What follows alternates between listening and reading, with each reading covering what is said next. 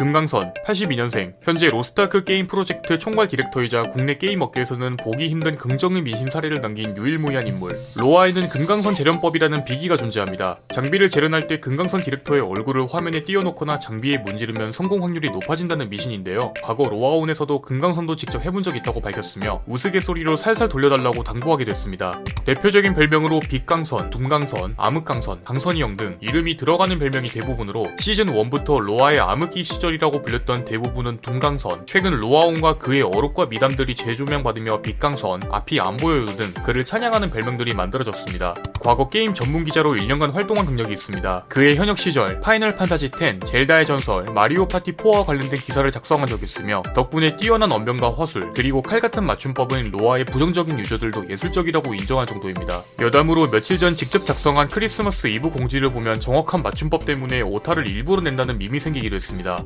금강선의 게임 경력은 약 20년 이상, 어지간한 RPG는 거의 다 플레이해봤다고 하며 2018년 로스트아크가 출시된 이후는 게임의 이해를 위해 로아만 플레이하고 있다고 합니다. 인터뷰에서 밝혀진 그의 캐릭터 스펙은 원정대 레벨은 다른 고인물들과 비슷한 수준으로 비아키스 레이드는 충분히 클리어 가능하다고 합니다.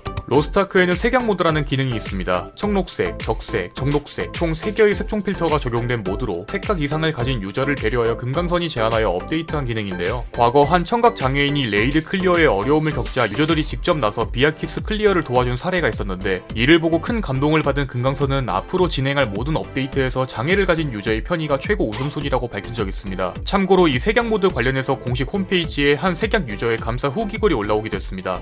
로스트아크 던전인 왕의 무덤과 대륙 엘가시아는 금강선이 직접 참여하고 개발했습니다. 여기서 엘가시아는 게임 트레일러에서만 공개된 지역으로 로아온 윈터에서 정식 업데이트 일자를 밝혔는데 금강선은 게임 이름이 로스트아크인 이유가 엘가시아에 있다면서 엄청난 기대를 불러 모았습니다. 금강선과 강원기의 민심 차이를 보여주는 짤이 돌면서 화제가 된 적이 있는데요. 대표적으로 나무위키 항목에서 금강선은 특징과 어록이 정리되어 있는 반면 강원기는 논란 항목이 따로 정리되어 있습니다. 또한 구글 검색어 민심에서는 단어가 모든 걸 보여주듯 민심의 긍정과 부정의 온도차가 상당히 심합니다.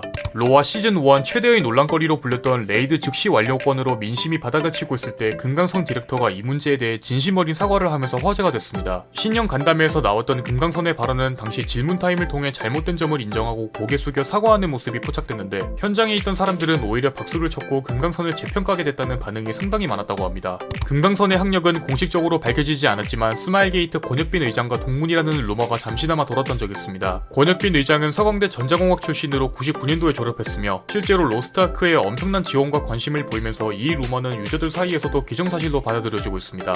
게임의 라이프라는 이름의 개인 블로그를 운영하고 있습니다. 주로 게임 리뷰, 영화, 음악에 관련된 간단한 포스팅 위주로 올라오고 있으며 2021년 1월 로아가 잠시나마 내리막길을 걷던 시절에 썼던 글이 공개되면서 로아와 개발팀에 향한 그의 진심이 얼마나 크고 대단했는지 알 수 있습니다.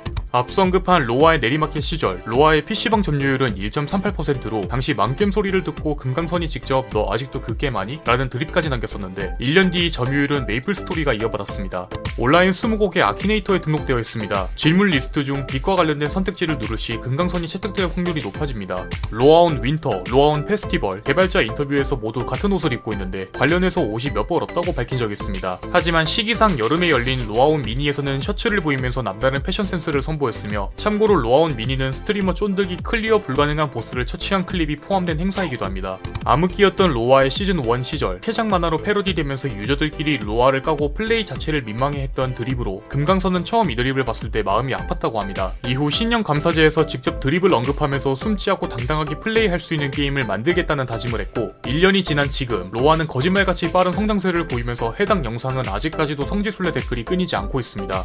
금강선이 생각하는 로스트아크의 최종 목표는 바로 기억될 수 있는 게임입니다. 게임을 즐겼던 유저가 20년쯤 지나 과거 로스트아크를 회상할 때 좋은 추억으로 잠시나마 웃어볼 수 있는 게임이 되었으면 한다고 합니다. 빛강선이라는 별명이 재조명되면서 그의 어록들이 다시금 주목받고 있는데요. 신규 유저들에게 무언가를 가르쳐주는 여러분을 볼 때마다 GM을 만 명 이상 풀어놓은 느낌이었습니다. 밤에 회사에 남아서 가이드를 읽고 있으면 가끔 눈물이 나기도 합니다. 우리 유저들이 최고입니다. 저희가 돈 버는 건 걱정 안 하셔도 됩니다. 돈은 알아서 할 테니 와서 즐겨주시기만 하면 됩니다.